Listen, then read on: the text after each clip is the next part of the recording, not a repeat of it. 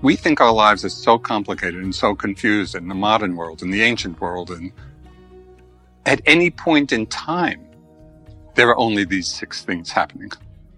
It's a sight, it's a sound, it's a smell, it's a taste, it's a sensation, it's something going on in our minds. So the, I like to think of our life and of the unfolding of our lives as a six piece chamber orchestra. It's just playing the music.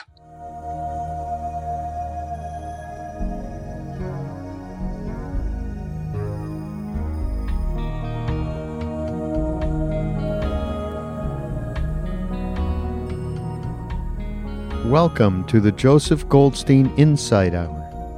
This podcast is an expression of our shared interest in self discovery. Join Joseph as he shares his deep knowledge of the path of mindfulness. If you are interested in supporting this podcast, please go to BeHereNowNetwork.com slash Joseph.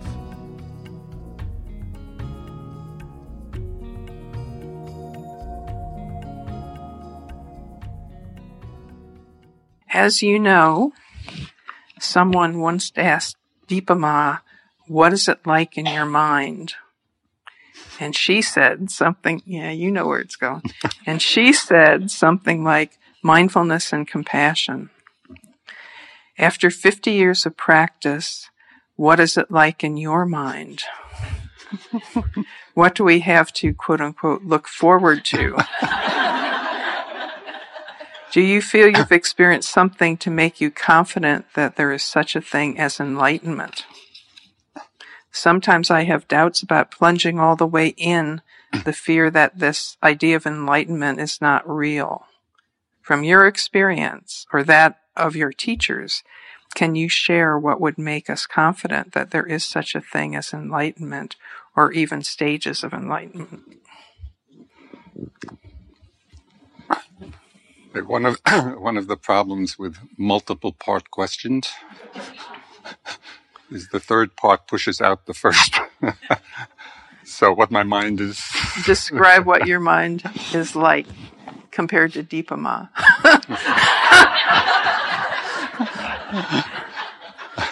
Hard to tell the difference.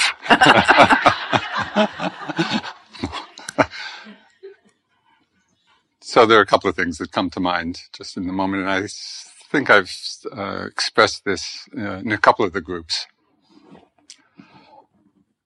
But when I look back both to the early times of my practice and also over all the years of teaching, uh, the way I most like to characterize uh, the path of enlightenment uh, is as lightening up. That we just lighten up. we don't take ourselves quite so seriously. Uh, and I've really experienced that over these many years, uh, both in how I approach my practice, uh, having been through so many ups and downs, you know, even, you know, up until now. It's, it's not, as I, as I said often, it's not like the, just, uh, a unidirectional path upwards, like up and down and up and down. And sometimes the mind is more concentrated and sometimes less. But whereas that used to be upsetting or I would be concerned or now it's just held very lightly. Um, and also in the teaching, uh, I don't know whether you experience or not, especially those of you who've been here in the early years. Uh, but I used to be more serious in the teaching. And just maybe it's age and maybe it's actually some progress along the path. But there's a lot more space, you know, space to play and space to be relaxed and space to connect. Uh, so that's, that's a major shift that I've just seen. And I think it's probably true of everybody, you know, as they walk along the path. We just become less self obsessed. And the correlation of not being so self obsessed is taking interest in what's going on in our minds and bodies. you know, and so instead of having it all revolve around an I or a me and how am I doing and it's just an interest in what what's going on in my mind. And uh, again, I've said in some of the groups, one of the things that has helped me so much, you know, over all these years, um, is when my mind is in some kind of uh, disturbance or suffering about one thing or another. Uh, the suffering, you know, the experience of dukkha really piques my interest. It's like if my mind is suffering, I'm really interested to understand why. And this is an expression of a teaching that uh, for some people is hard to hear. So, uh, and I think I mentioned in a group, I don't think I mentioned in the hall. Did I give you a trigger warning at all in the hall about a teaching? Okay, this, this, and it'll just be interesting to see how it lands. But for me, it's powerful. So I was sitting with Sayadaw U Pandita, you know, on retreat, and he's a very, really demanding teacher. And in one of the Dharma talks, he said something which just, just kind of made me sit up straight. He said, we are 100% responsible for our suffering. 100%. That's not to say that we're responsible for everything that happens to us, and lots of terrible things can happen. So it's not about that. But how our mind relates to what's happening, that's completely up to us. You know, and we can either drown in it, we can be putting the blame on other people, we can, we can do all kinds of things in relationship to the suffering that's in our minds. But that understanding that, no, we are 100% responsible for how our minds are holding whatever the circumstances of our lives are. And it is to acknowledge that sometimes the circumstances are really difficult and challenging. And sometimes the circumstances need addressing.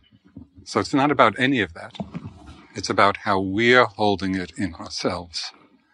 And we can either hold it in a place of freedom, of understanding, of interest, of wanting to understand what our minds are doing, or not. So for me, that teaching is so powerful because it gives us agency. If we think that someone else is responsible for our suffering, we've we've turned over all the power. You know, then it's then it's just it's up to them whether whether we continue suffering or not. But when we take responsibility for that, it is empowering to understand that because we can do something about that. Uh, so this is all part of how my mind tries to relate to things. Is there another part? Uh, yeah. Uh, this is related. What was the most beneficial correction a teacher ever gave you about your practice or your understanding? There have been so many. but one I just mentioned in the group this morning. Uh,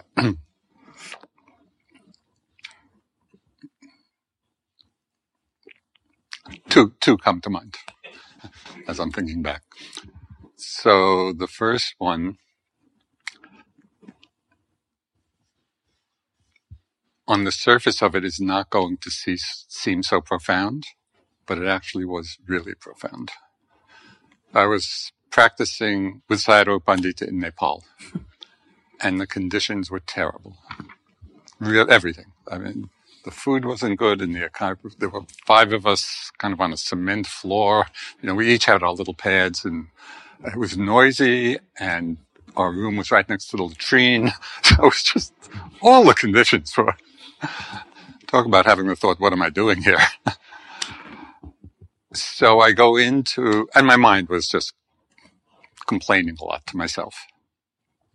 So I go into Sayadaw and I tell him what's going on. And he said, be more mindful. And I thought, thanks a lot.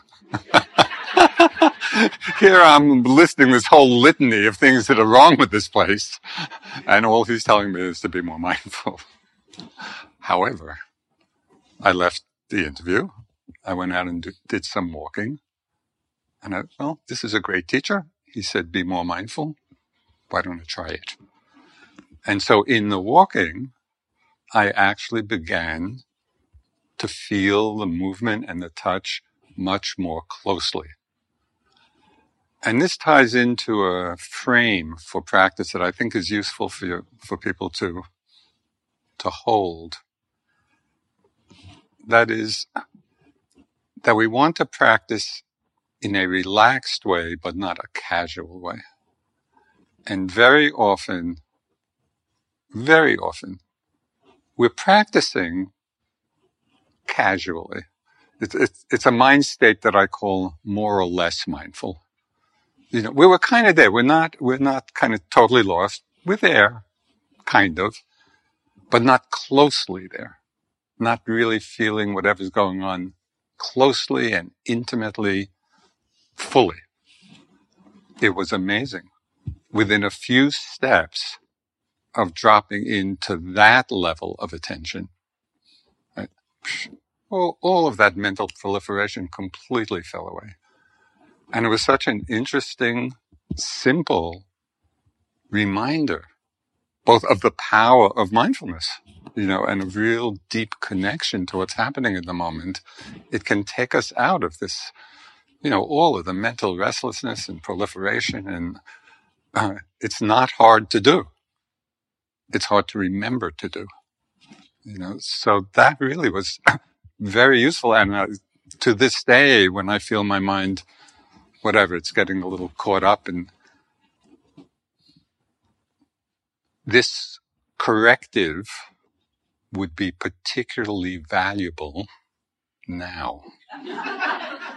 I don't know. Did you notice? I'm sure you did notice the energy in the room. Yeah, understandably, you know, but shh. And it just felt collectively we were getting disembodied, you know. We can practice with that. This, this is the correct. We can actually be more mindful and deal with whatever we have to deal with.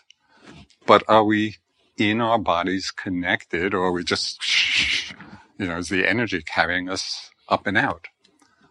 So it's a very powerful, it's a very powerful teaching, even though it's incredibly simple, just to be more mindful, uh, but closely and, and not with, not with force. It's, it's like, I know it's just like with a feeling of intimacy with what's going on. Um, so just everything can become an hour Dharma talk. So one time I was walking with my teacher Munindraji in Bodh where I had been practicing in India. We were walking around the village and he said something which at the time I just felt was really hokey I didn't have any appreciation for it at all. He said, uh, Joseph, you know, I'm never lonely. I'm, I'm friends with the clouds. I'm friends with the grass. I'm friends with the trees. And I, I was young. I was like, know, my early twenties and yeah, know, it didn't really resonate. However, just as I've practiced over all these years, it is exactly true. You know, when we're mindful in the way I was just describing, there is that intimacy of connection with every, with the breath, with the step, with the sound, with the feeling of the air on the skin.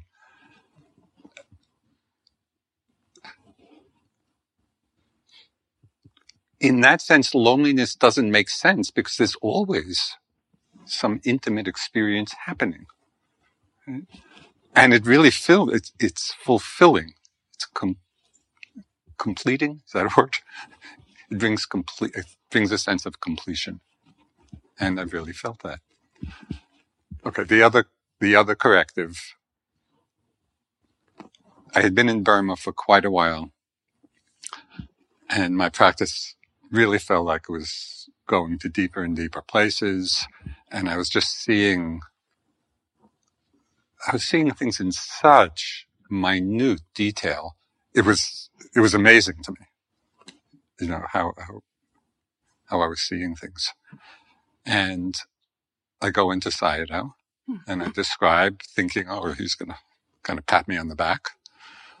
And all he said was, you're too attached to subtlety.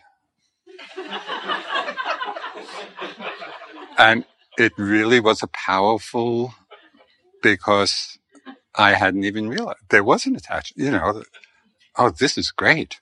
You know, I'm just seeing so much.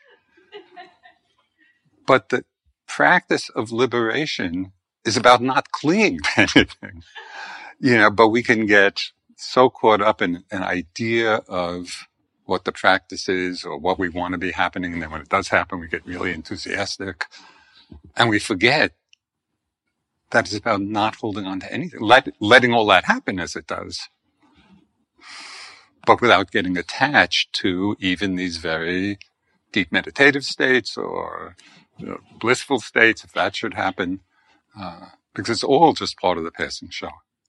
Um, so again, that was a, a, good reminder for me at that time. It was really helpful. So then I could just settle back and not be so like that. And then, you know, the practice continues to unfold. So th- those are the two that come to mind. Oh, I just want to go back just about that, that enlightenment question. It's definitely possible. You know, at least, you know, the different stages of awakening and particularly the first, the first stage or the second stage. Many people have experienced that. You know, many lay people who come to practice just like we have. Uh, yeah, it, it takes a steadiness of practice and a commitment and often it takes a period of time of lengthy practice, but it's definitely possible. It's not, it's not some myth and it's not out, out of the range of possibility for any of us. Uh, the higher stages of awakening, that really requires very particular strengths of mind. The concentration has to be very strong, you know, and, and the other factors of enlightenment. But the first couple of stages, it doesn't have that level of requirement to to experience. Um, so I would really encourage you to hold that as a possibility. And the Buddha said that from that first stage of awakening, in, in this tradition, it's called stream entry. It's like we're entering the stream of enlightenment. And in the teachings, it's said that from that point on, uh, one is destined. There's no going back from that place. So it's a powerful turning point, you know, in one's, in one's path. And I think it's beautiful to have that aspiration and then l- letting things unfold as they do, you know, and it may take a short time. It may take a long time. As one of my teachers said, in the, in the spiritual path, time is not a factor. So we can just let, we can let go of that, but really have the pole star, you know, of awakening, setting our direction, you know, and inspiring us. Uh, this, this is really possible. Okay. Uh, th- this is related to uh, practice and your interactions with your teachers. What was the most supportive question or useful question you ever asked one of your teachers?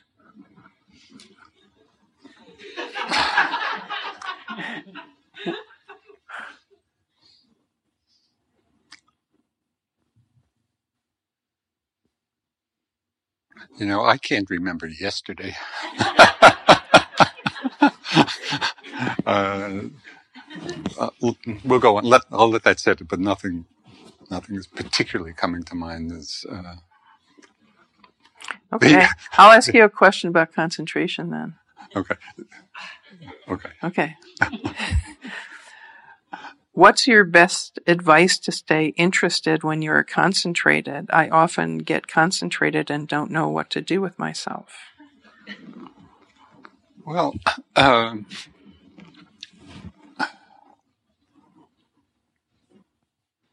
I think this is really, it, it points to something that I think is often overlooked, or not, not overlooked completely, but not emphasized as much. You know, we're very good at highlighting the hindrances and the, the negative mind states, but being mindful of the wholesome mind states, being mindful of the factors of enlightenment, being mindful in the same way we are mindful, hopefully, of aversion or greed or sleepiness. We can have that same quality of interested mindfulness when the mind is very still, when it's calm, when there's equanimity. And those states should be recognized and really experienced mindfully so we know, oh, this, this is what calm is like. Right? Or concentration is like this. Or equanimity is like this. And occasionally, even though from a, the perspective of um, non-distractedness, it may not be necessary. But when the mind is concentrated, periodically just dropping in a note, concentration, concentration, or stillness, whatever the whatever the word uh, best describes your experience, because the note would be a support for staying interested in the state. Now, I'm describing this in terms of the concentration that comes uh, in the course of vipassana practice. In terms of samadhi practices, concentration practices uh, that we may be doing, you know, leading to jhana and absorption in the very deep samadhi states. So reflection, uh, that's not helpful for that. But in vipassana, keeping that interest and the non-identification with it. And that's another, another, um, aspect or benefit of the noting at that time. Because it could be easy to become identified and attached to the concentration.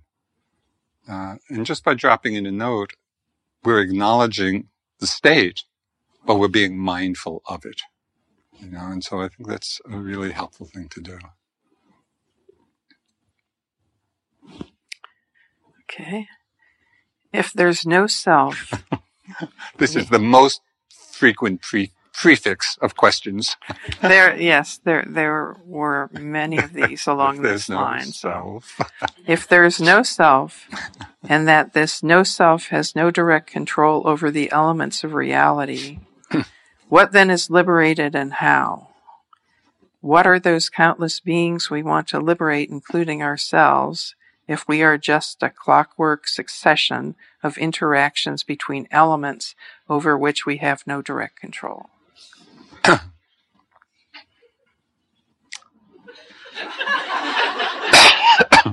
Should okay. I read it again? No. Once was enough.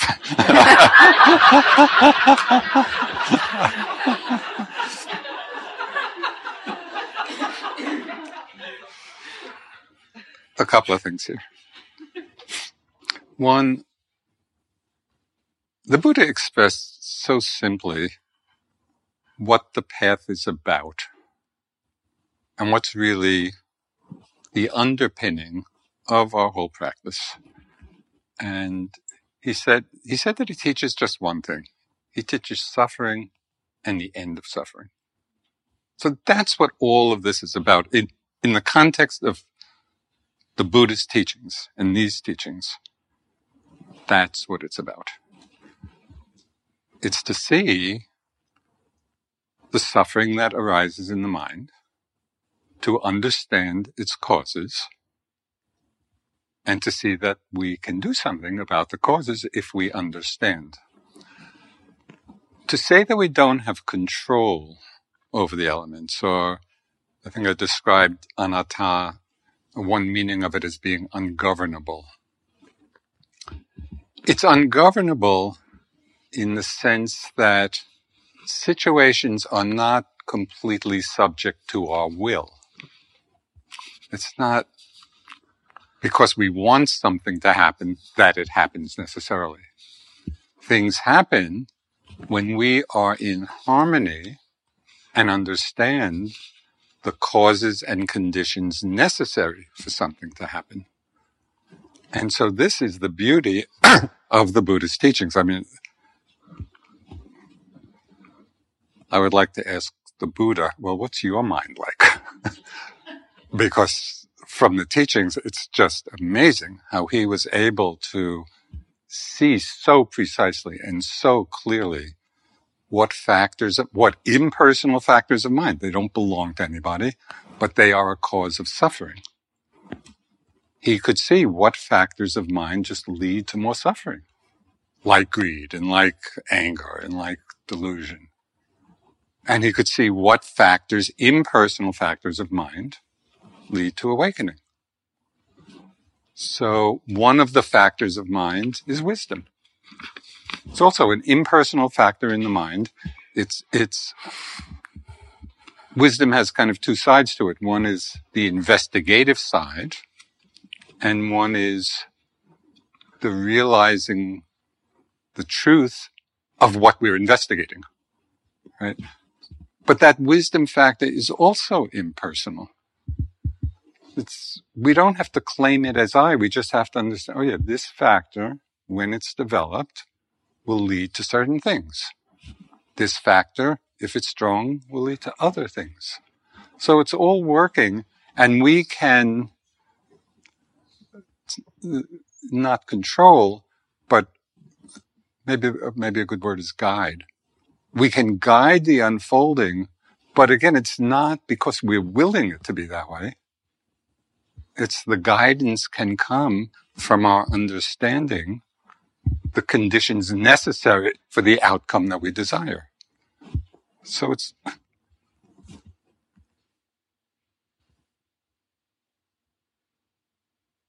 I'm, I'm, thinking of an example. I, I don't know if it's an apt example for this question, but I'll put it out since I've been using it for the last 50 years.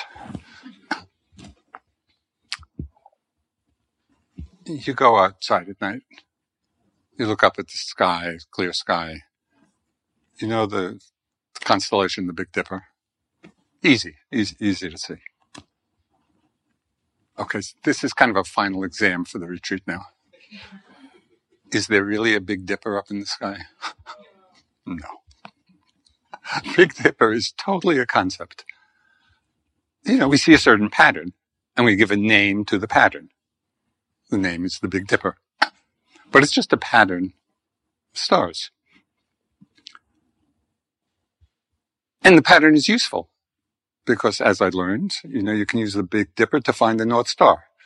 So if you're in the middle of the ocean and you need to navigate, look for the Big Dipper. However, there's no Big Dipper, right? But try going out at night and looking up and not seeing the Big Dipper. It's really hard because we are so conditioned to see in a certain way and to see the pattern. Now here's the, here's the punchline. When we realize that there's really no Big Dipper, that is just a concept, does anything at all change in the sky? No. the sky is just as it always was. It's just we're seeing it in a different way. We're no longer compartmentalizing, you know, or separating out based on a concept, right? This group of stars from all the others. And so we're seeing in a much more complete and total way what's there. And what's there can be understood in terms of the laws of, you know, science, physics and astronomy and whatever. Things are not happening randomly. Things are happening lawfully. We don't need the Big Dipper for us to understand that. Self is just like Big Dipper. It's not there in the first place. However, we create the concept because there is a pattern of mind body elements just like the pattern of stars. There is a pattern. So when we look in the mirror, ah, there's Joseph, but not really. it's really just seeing, right? So we don't need the sense of self to experience how things have always been. When we realize selflessness, it's not getting rid of anything. It's, it's not like we're getting rid of a self that was there. It's not there in the first place. We're just using the word self as a designation for the pattern. That's what's, that's how the word is used when it's used with wisdom. You know, and we can, we can use that language, you know, of I and you and me and other and, and in certain situations, that's the level we're operating on, and that's totally fine. You know, be very awkward to start saying,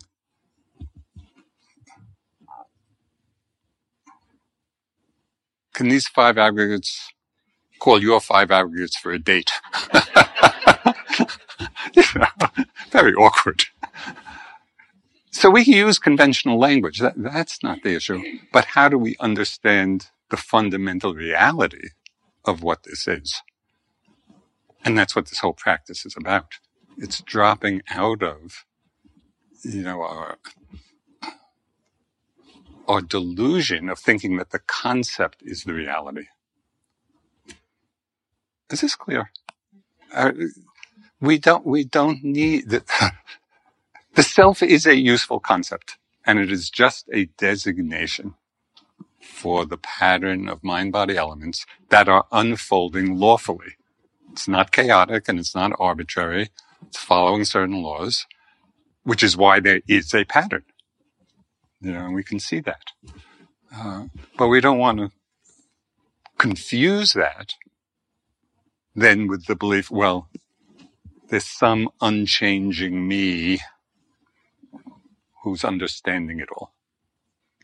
So I talked about this in some of the groups, just as a visual to express this. Generally in our lives, we're going through our life with all experience coming like this. They're all coming back to the me. I'm the one knowing, I'm the one feeling, I'm the one seeing. Right? So it's all right back to me. With practice and with a gradually growing understanding and experience of selflessness, we go from this to this. So everything is still there. All the experiences of our lives are still just as they always were. But instead of our minds doing that with everything, you know, basically identifying in one way or another with something, even if it's just the knowing of everything, instead of that, we just are with things as they are without that additional uh, self-referential tendency. And that's what we learn. That's what we're learning in the practice, you know, to be letting go of that self-referential. And it's not easy because it's so deeply conditioned, which is why we're doing what we do. You know, it really takes practice to begin to shift the way we're seeing things. And again, it, it doesn't mean that we also at times operate on the conventional level because we do and even do most of the time. But do we do it understanding that, yeah, this is just conventional reality, but it does not reflect the truth of things. And it's only when well, I'll, I'll sum up the value of beginning to see things in alignment with how things actually are is expressed by one Sri Lankan monk. No self, no problem. you know, the, the self is that this concept of self and I, we have just loaded so much on it and so much of our suffering comes from this deep, deep belief, you know, that, oh yeah, there's a me and the me who's, I don't know, just engaged in all kinds of things that cause problems. So it, it's really freeing. It's very liberating.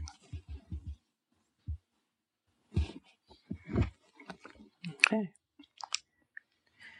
Practicing in this manner is a profound privilege and seems fundamentally incompatible with modern life. Where am I wrong? in what ways is deep mindfulness practice compatible with modernity as experienced by many, particularly in the Western world? This is a very simple question. and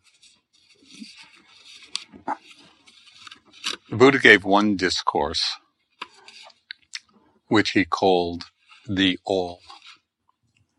And in this discourse, he described the totality of our experience in six phrases. That's pretty good. So what, what is the all of our experience?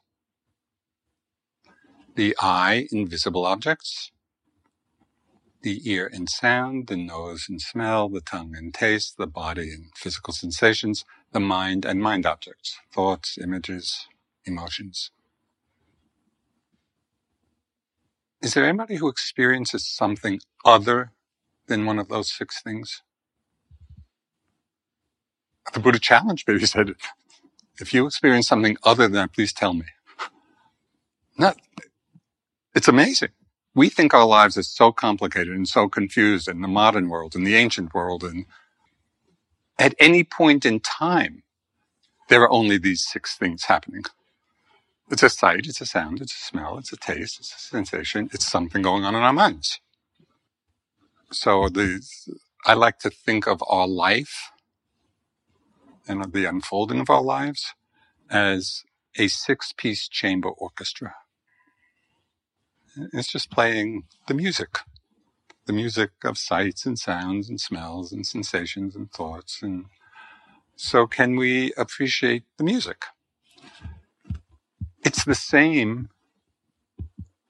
It doesn't matter what the culture is or it's universal, you know, universal across cultures, uh, across time. These are the elements, the basic elements of our experience. And practice is paying attention to that.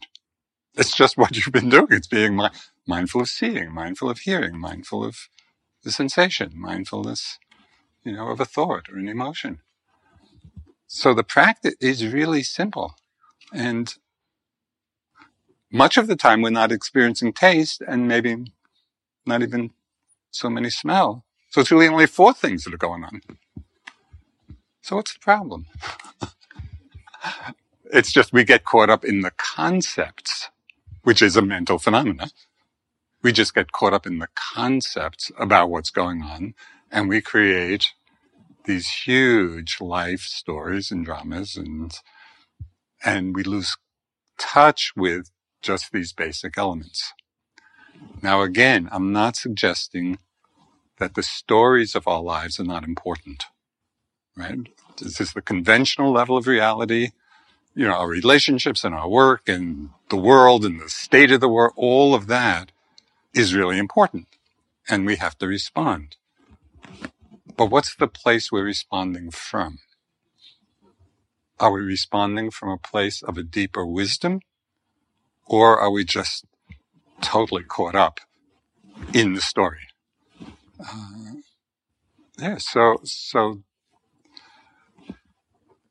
it's understanding the simplicity of this which is why I was really encouraging right from the beginning and with that handout for daily activities. We can have really deep practice in the midst of our daily lives, doing whatever we're doing, if we drop into the level of those six things. And then when we need to engage the mind in concepts, we do. You know, and it's using the conceptual level when it's appropriate is appropriate. And we do that. And as I was saying in one of the groups, you try to read a book mindfully, mindful in the sense that we're doing here, you can just start seeing black on white. You know, the words are not going to have any meaning. So there are many times in our lives where we need to engage on the conceptual level. And that's totally fine. Munindra, my first teacher, he said in those situations, which is a lot of our lives, the kind of mindfulness we need is not this really pinpoint moment to moment to moment like that. It's more what he called a kind of general mindfulness, a background of mindfulness, where we're doing what we're doing. We're engaged, we're fully engaged, but there's enough awareness that it will pick up if the mind becomes unwholesome as we're in the midst of whatever the engagement is. So that's that's enough and that's the way to practice in the world.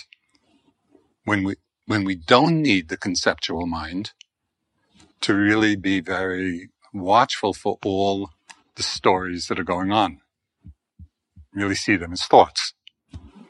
When we're engaged in a situation that does need the conceptual mind, then we enter into it and we use that faculty of mind, which is a lot. This is a big part of our lives. But can we keep that general mindfulness so we're not just totally subsumed by whatever the concepts are? Uh, yeah, so so I think it doesn't have to do with this modern time or ancient time. It's the same practice. It's the same understanding, and we can do it.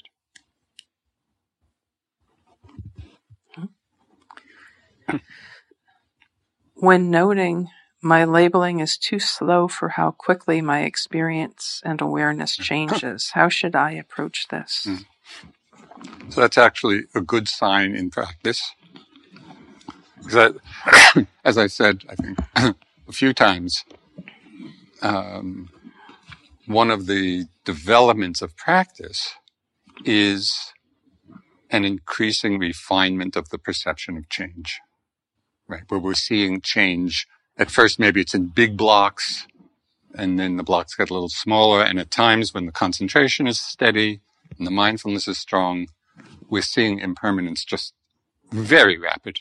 It's just arising and passing, arising and passing very, very quickly. So obviously at that time, the noting is going to be much too slow.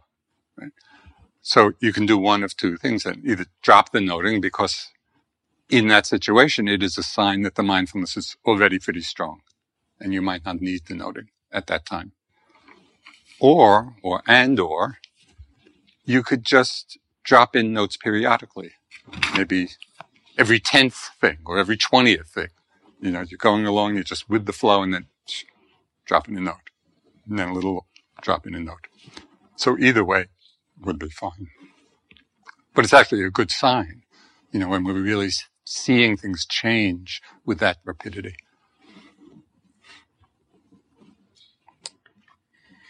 In practicing or in any intimate relationship, we attune to others' emotional states as part of caring for and communicating with them. How do we attune without getting too entangled with their emotions, mindfully and with metta?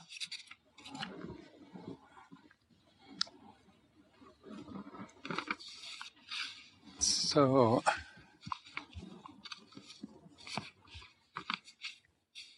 this actually came up in I think I think it was today's group. I was speaking about it.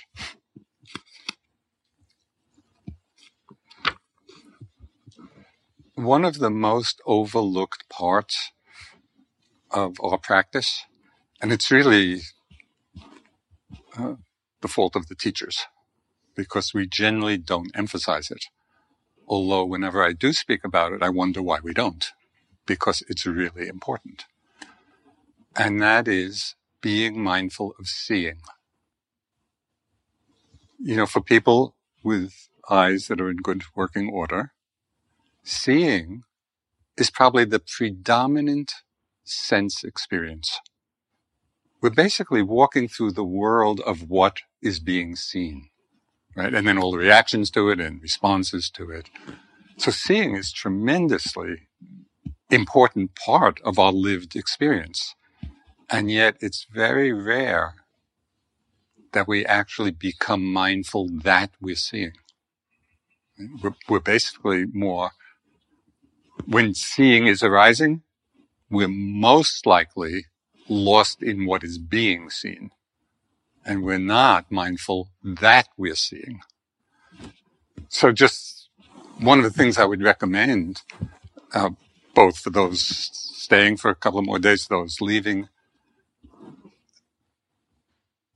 it's always with us all around and it doesn't take any effort at all. we don't have to look for, for an object to see. It's just, it's always there. Just practice, you know, for even short periods of time, stopping and, oh, seeing, seeing, seeing. Because just that changes the relationship to what is being seen. Okay, so this relates to a particular story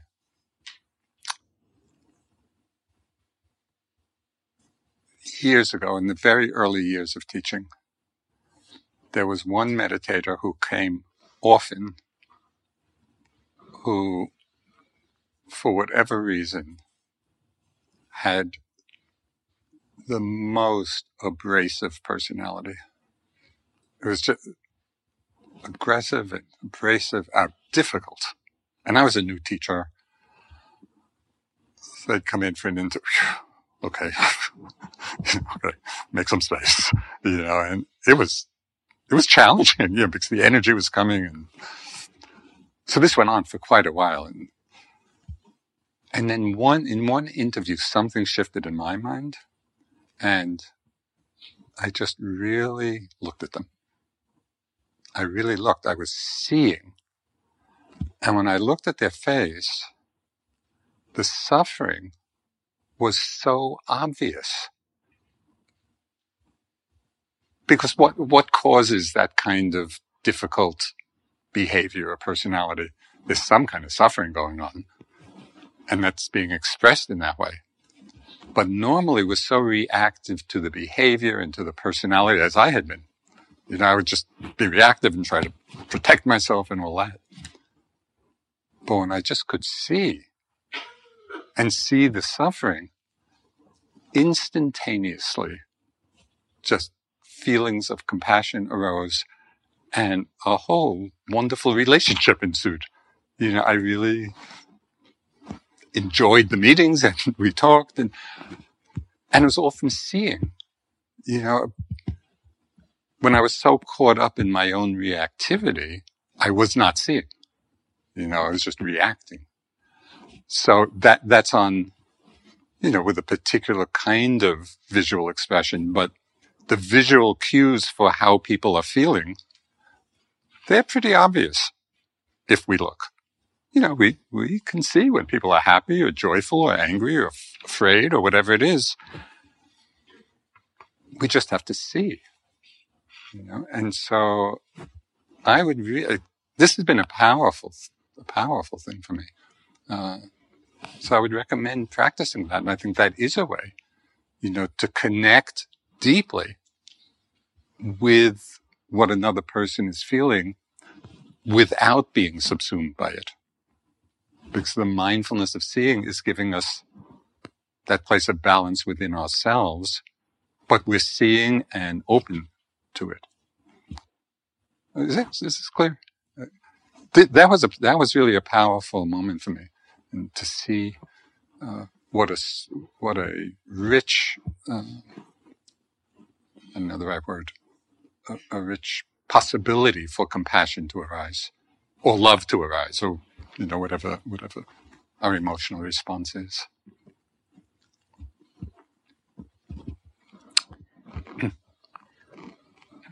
How does open awareness help concentration? It seems jumpy from one thing to the next would dilute it. Okay. so when I was a kid, I lived up in the country, this really small town. But I had relatives who lived uh, kind of in Jersey, you know, suburbs.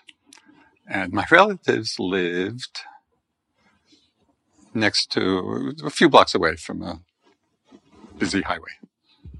And I don't know, I don't know why that should be fascinating, but coming from a small town, uh, so I just used to like to go and watch, watch all the traffic. this was before iPhones. In those days, that's what we did for entertainment. but I, I learned a really big lesson in doing that. Okay, so you're by the side of a road and all this traffic is going by. There are two ways you might approach that. One way, if you want to really see every, every vehicle that's passing. So one way is the other way is and just letting the cars, the vehicles cross your field of vision. So I kept totally steady. And everything was just passing by and I saw every single one. So I think there's an analogy here.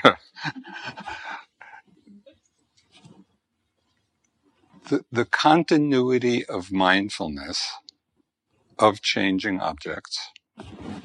So in each moment, the mind is steady. The objects are changing, but the steadiness can be there. It's not that we have to be jumping from one to the other. It's not a jumping thing. It's steady and just being aware of whatever's presenting itself moment after moment. And that develops what is called momentary concentration because it's not concentration on a fixed object. It's concentration on a changing object. But concentration means steadiness, it means the mind is not flickering. It's not looking here, looking there. It's steady. So it's just simply a question whether it's steady on one object or steady on a flow of objects. So when you're practicing in, in that open awareness, we can rest in the steadiness of just being there mindfully in a receptive mode. Not, we're not going out to the object. We're just receptive and let, let all the objects pass by. Um, so it can be very steady and very relaxing. Okay.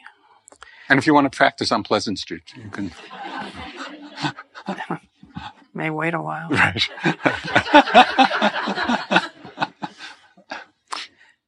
Being of the same generation as you, death is an ever present reality, in not a bad way. Do you personally believe in karma and reincarnation?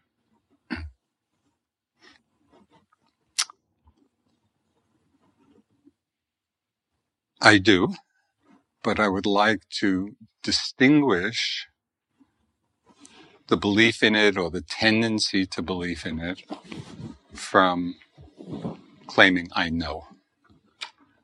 And some people, through meditative attainment, can see, they can see there are techniques for how to review past lives and other realms of existence. I mean, Dipa Ma was extraordinary in this way. She had all kinds of uh, spiritual attainments, but even people with lesser attainment than that, that that ability can be developed, but I do not have them. But there have been a whole, I did not start with this belief. I mean, I grew up like most of you, you know, in this culture. I studied Western philosophy at college. I had no idea about karma and rebirth or anything like that. But over the years, there were a few significant uh, points that made me become more open and inclined to believe it, which I do. Um, one was just, it is very much part of the Buddhist teachings.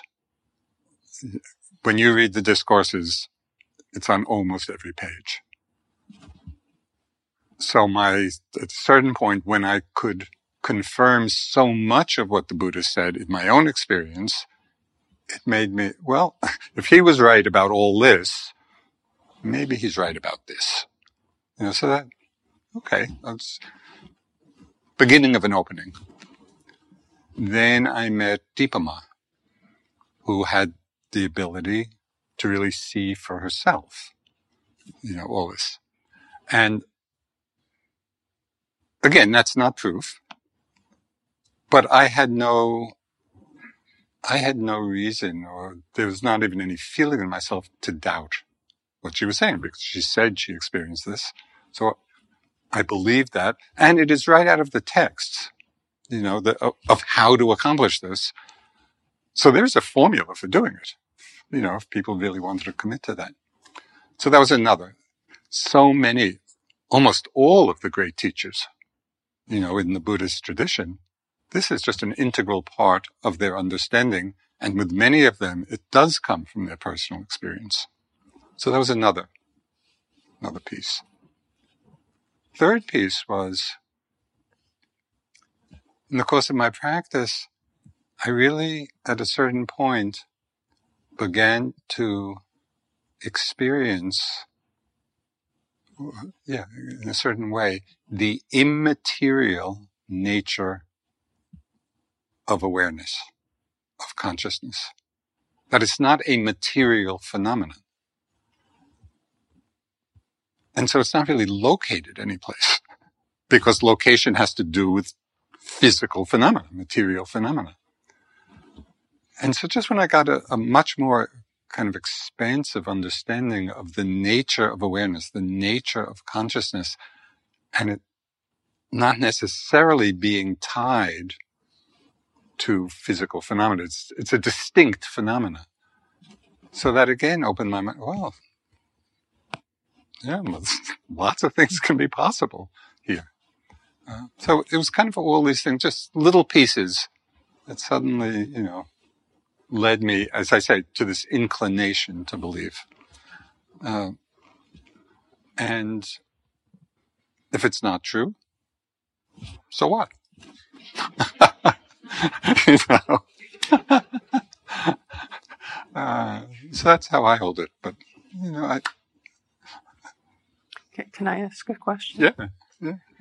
So, if if this does not seem likely or possible uh, to an individual who's a practitioner, is the removal of uh, provisional confidence in this uh, a deal breaker in terms of their practice yeah. and its development? Good question, and not at all.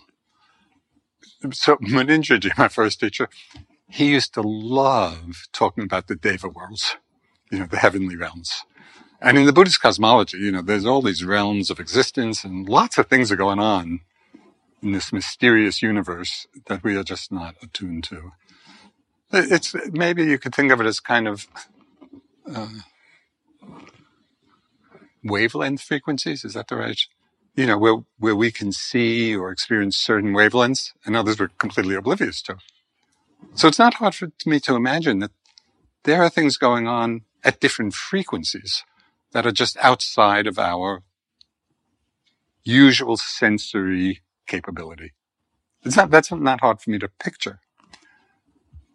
So Munindraji used to love speaking and he trained Dipa Ma of how to do all this stuff, you know, seeing all these realms. So he would talk about it a lot, talk about the Deva world, and I loved it. Uh, for whatever reason, I just really loved hearing about it. But he would always say, you don't have to believe this in order to practice, in order to become awakened. This is not a necessary, necessary component of enlightenment at all. So he would say, you don't have to believe it. It's true, but you don't have to believe it. that was always how he ended. Uh, so. Great. Well, thank. Thank you, Joseph. That brings us to the end of our time.